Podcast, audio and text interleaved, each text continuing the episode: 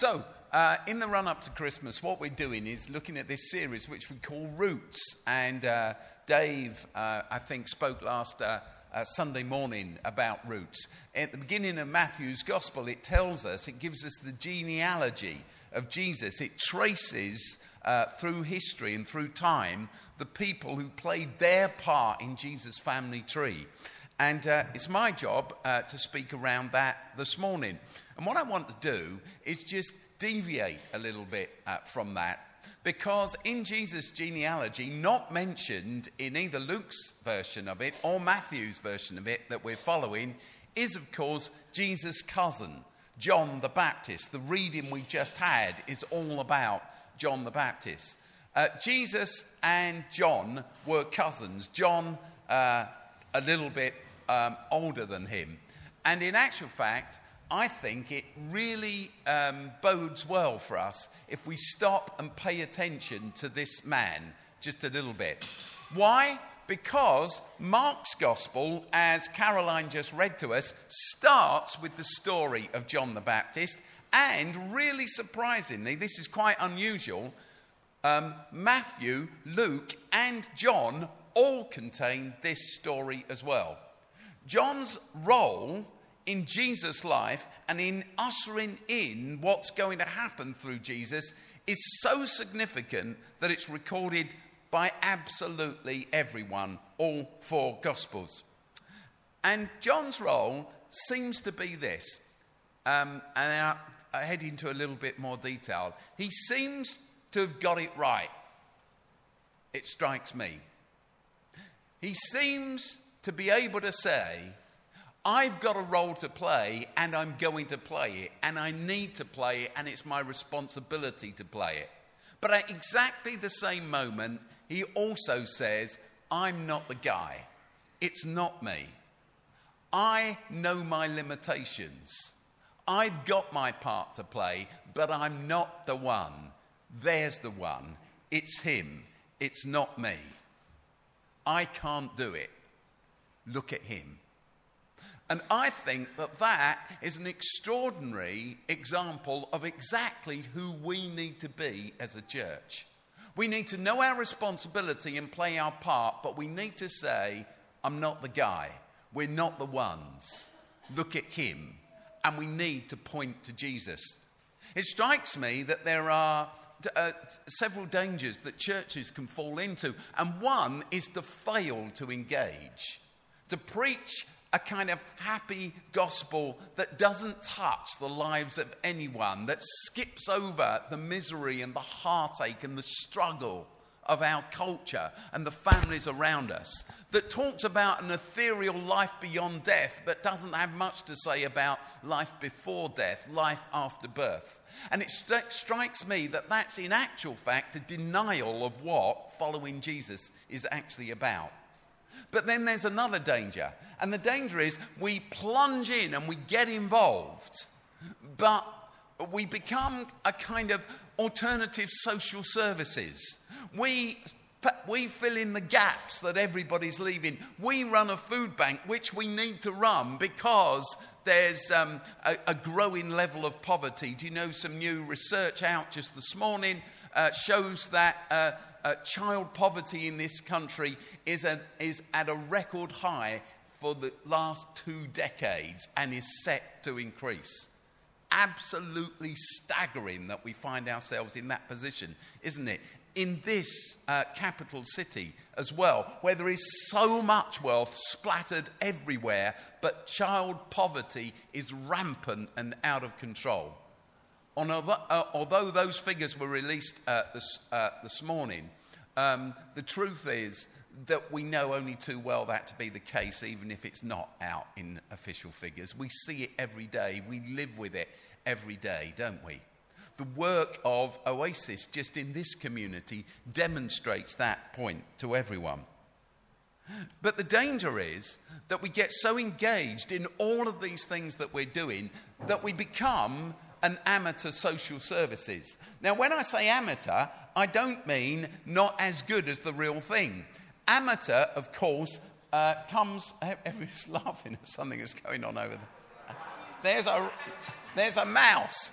So um, let's focus ourselves. Great. So we have this responsibility, and it's a big responsibility. We are not to be an amateur social services. Uh, by the way, I was just about to say that I don't disparage the term amateur. I think the term amateur has been lost in our society, and I think that's one of our society's problems. The, the term amateur means, of course, you know, from the French, uh, from the Latin, lover. Lover. An amateur is someone who loves what they're doing. We've turned the term amateur into not very profi- proficient, somebody who rummages around and isn't really very good at what they do, and leave it to a professional. When we leave life to professionals, life gets stuck and we get sold short. We need lovers. We need lovers. We need people who love community, who love families, who love those who don't have family, who love those who are betrayed, who love those who have not. And love, to love, means to give rather than just talk. So, John the Baptist is introduced in this way in Mark's Gospel. He's introduced in this way. I'd like to read to you again what Caroline read to us because I think it's so significant for us. Mark begins his Gospel by saying, This is the beginning of the good news about Jesus, the Messiah. Long ago, the prophet Isaiah wrote these words I will send my messenger ahead of you, and he will prepare your way a messenger is calling in the desert prepare the way for the Lord, make straight paths for him. And if you read Luke's account of this, Luke's is a longer gospel. You know, Mark is the first of the gospels written, and he does it all really rather quickly, and it's the shortest. But Mark, uh, Luke expands out. And so he, in his version, he repeats those words, and he has a few more. And here are the other words. Luke says, Behold, I send my messenger ahead of you who will prepare a way, uh, your way. The voice of one crying in the wilderness, this is to be John the Baptist, make ready the way of the Lord. And then he says this Make his path straight, make every, every ravine will be filled, every mountain and hill will be brought low. The crooked will become straight, the rough road smooth, and all flesh will see the salvation of our God. John the Baptist steps into the role he has, and he knows that it's his role to prepare a way for Christ. He knows that he's the messenger that's been sent ahead.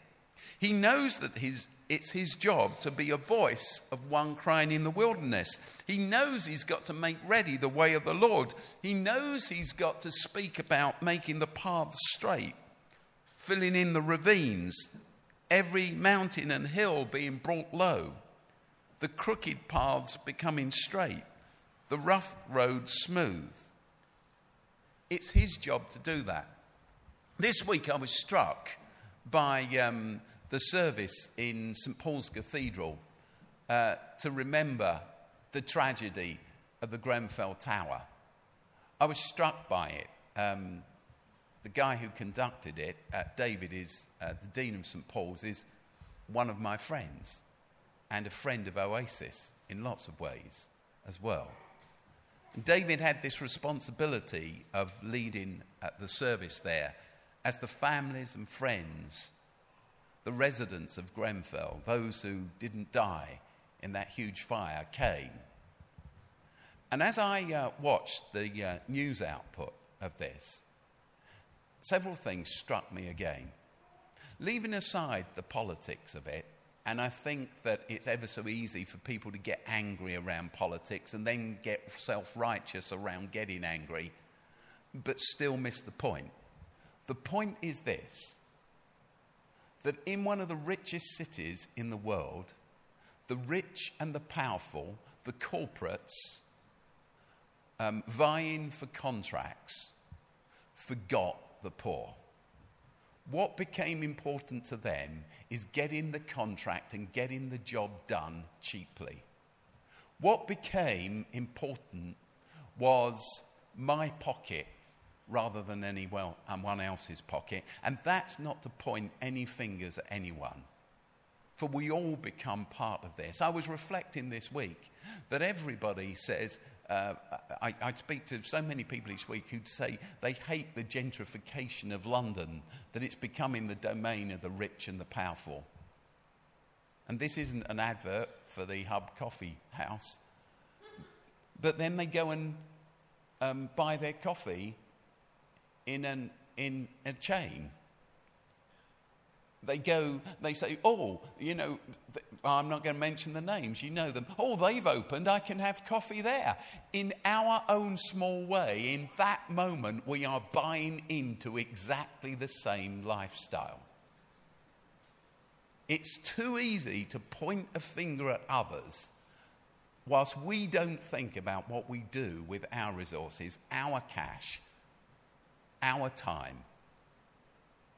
And it strikes me that the tragedy of Grenfell, which has been so hard to bear for the residents who've been left alive, is that they cried out for years for something to be done. This didn't take them by surprise. And as we're discovering, there were so many families that needed other support from other services, which was never given and never offered. But once the tragedy ha- happens, everybody wants to beat somebody else up about what went wrong. I listened to uh, some uh, voices, listened to a rapper actually talking um, on, the, on Radio 4 after the service. I thought he made a huge amount of sense. And he said this He said, one of the hardest things for the residents was that a crowd gathered. You know, when there's a crash on a motorway, you always get the people who rubberneck, you know, who stop and stare. And he said a crowd gathered and everybody stood there staring, watching. No one turned away. There was nothing they could do. They, it became a form of entertainment, watching the building burn and watching others die. Huge crowds of hundreds of people. And it made me stop and think that metaphorically, talking of metaphors for the second time this morning, that's what we all do. We stand and stare. We watch the agony of our city. We see the agony of the refugee. We see the agony of the person who is now homeless because they can't get the credits they need. We know that the use of our own food bank has risen by a third on last year.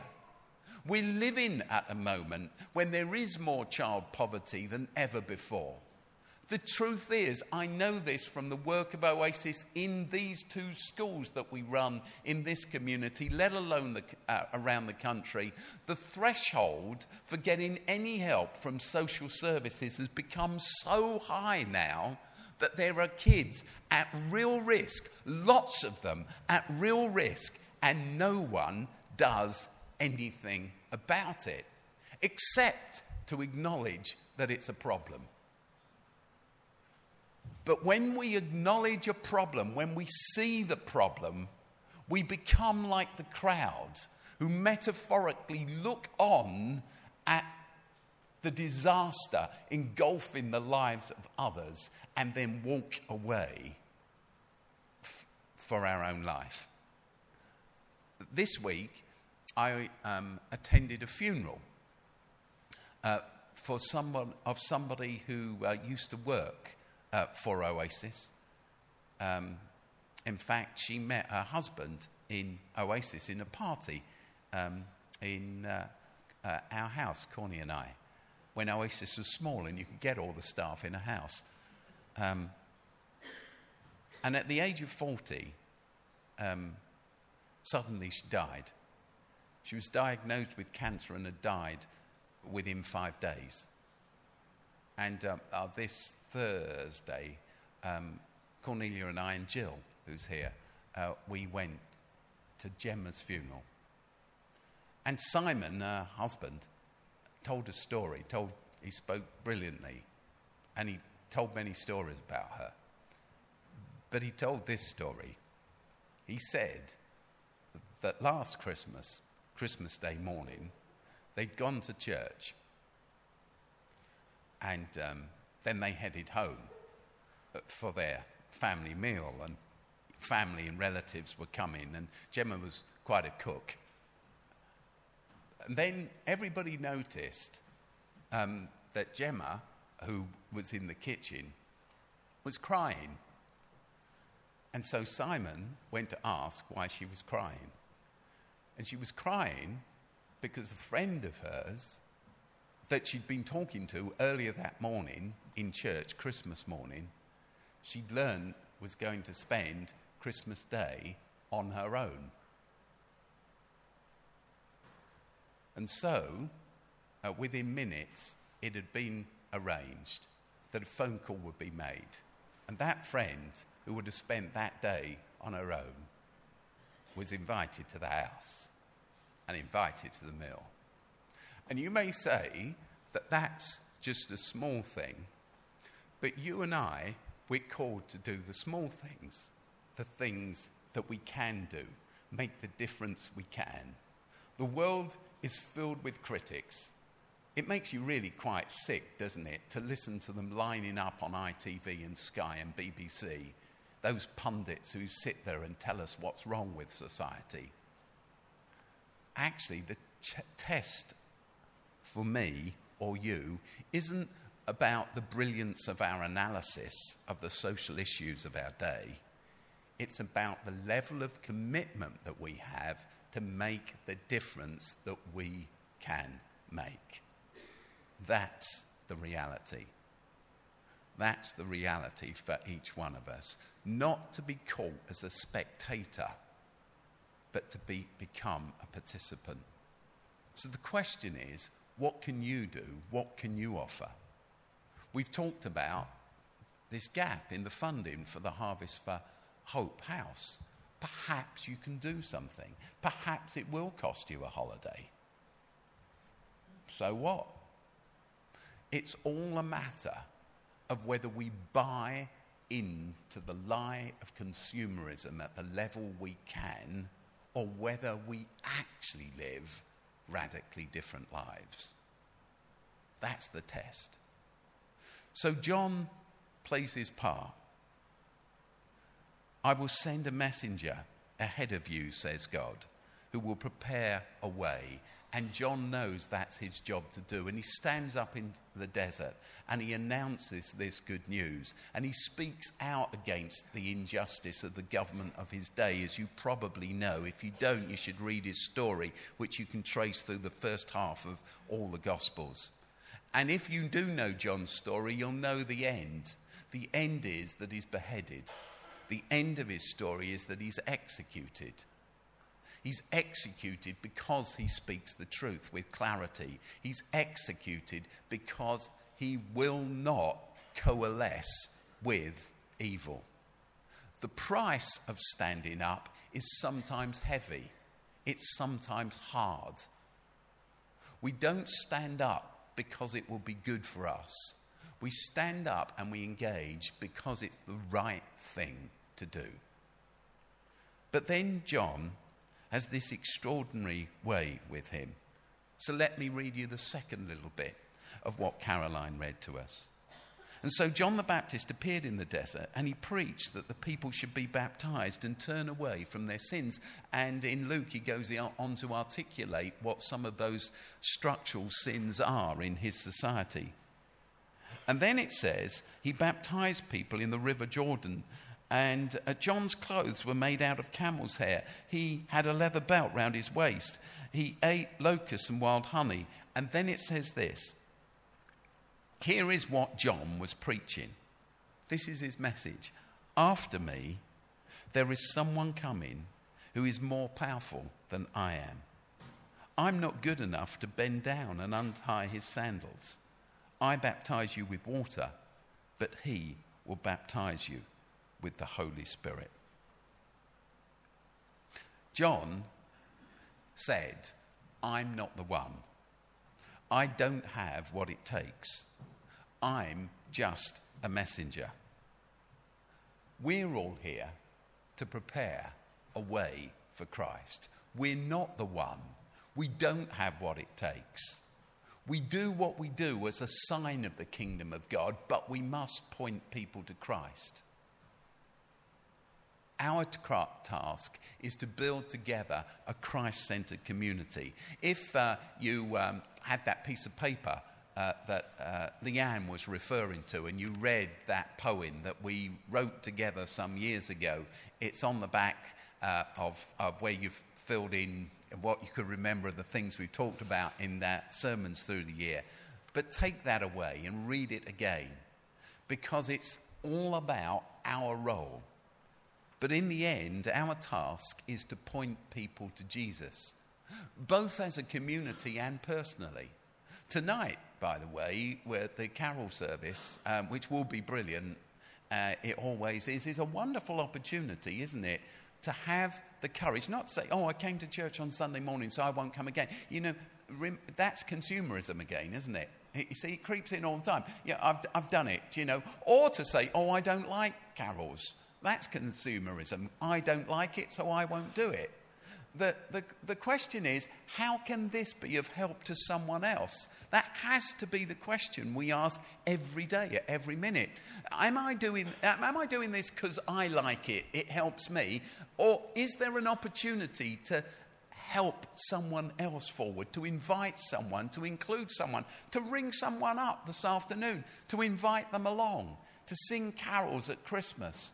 Um, to have some mulled wine, to enjoy a Sunday evening, to be included in. These things make a big difference to people, as you well know yourself. When someone stops to smile at you, to thank you for something, to invite you to something, even if you can't go, don't you feel better because of it?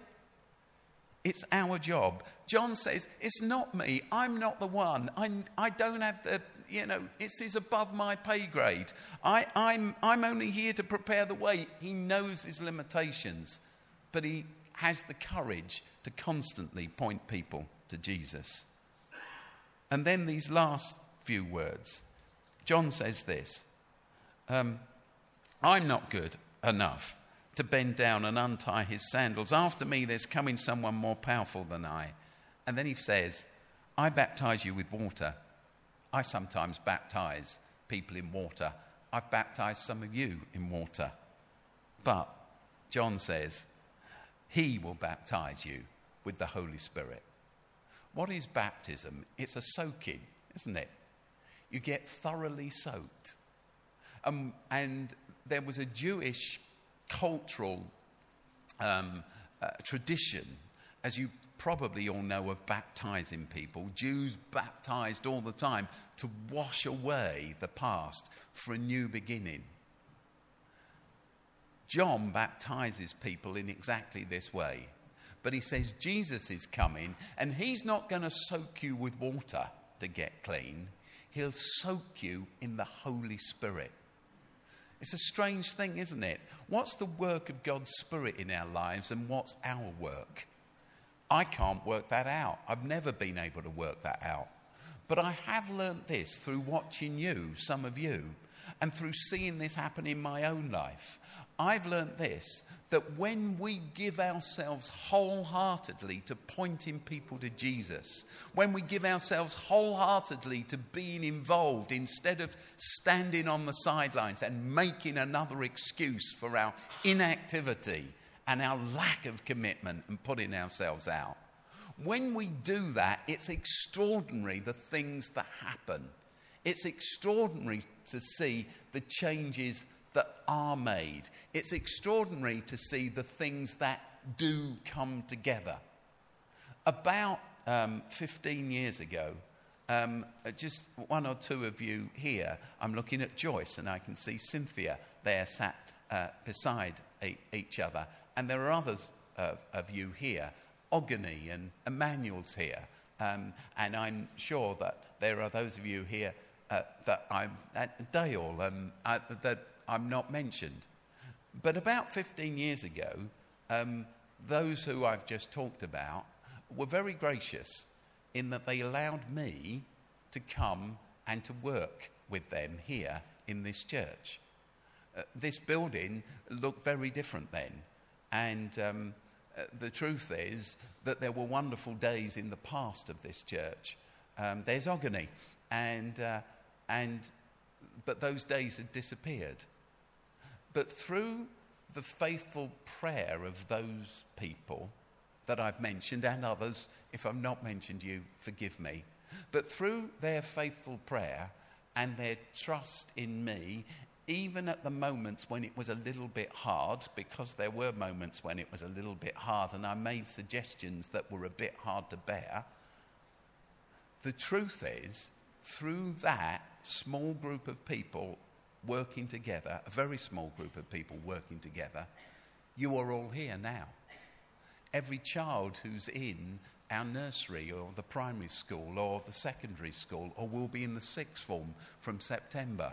Every visitor to the library or the farm, every family that's included, all of the families that are served this year through the food bank, all of the families that are being helped through the Debt Advice Centre, all of the families that are helped through the work that we do in the hospital. And as you know from the new year, we're going to begin working with Guy's in St Thomas's, St Thomas's around obesity in children uh, and young people. And we hope that things are going to run really right for us. We think they will this week, which means we'll be able to tell you much more in the new year um, uh, uh, uh, uh, did, I, did I say obesity then? I, I, yeah, I didn't mean that, did I? I meant diabetes, right? Yeah, okay. We are working, we, are, we have just been asked to work with uh, St. Thomas's and Guy's around diabetes and young people.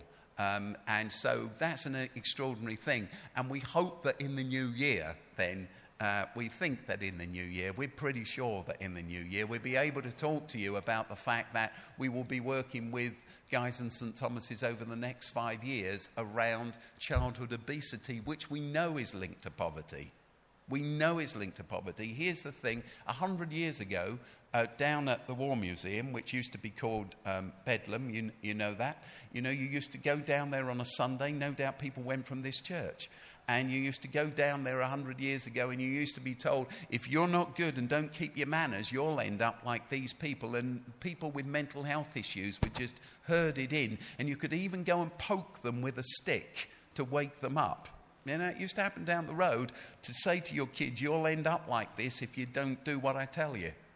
We've come a long way since then, but we still think that obesity is due, due, due to a, a, a, um, a lack of resolve.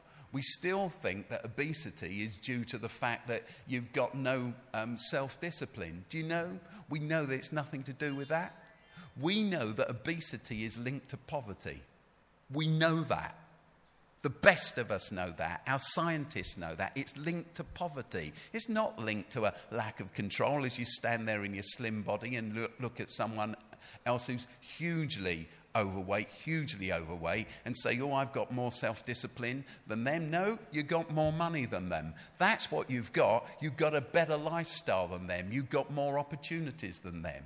So, through the next five years, we can have an opportunity to work at all that. But here's the thing take hold of all our efforts unless they are soaked in the Spirit of God unless they're baptized in the Spirit of God, unless we're constantly saying, Lord God, fill us with your spirit so that our little offerings of inviting someone to lunch or giving some cash or beginning a conversation or mentoring a child or knocking on next door neighbour's house, inviting them round, or buying an extra present for someone, whatever it might be. Take hold of our little offerings. And as we bring the little offerings of our life to God, John's got it. He says, I baptize you with water, but he, Jesus, will soak you in God's Spirit. And that is going to bring about a revolution. Let me pray for you and we're going to see. Father, our job is to point people to Jesus, to make straight the paths, to step out of the crowd, to stop spectating, to engage ourselves, to give ourselves. Speak to us as we leave you space to know the way that we should go.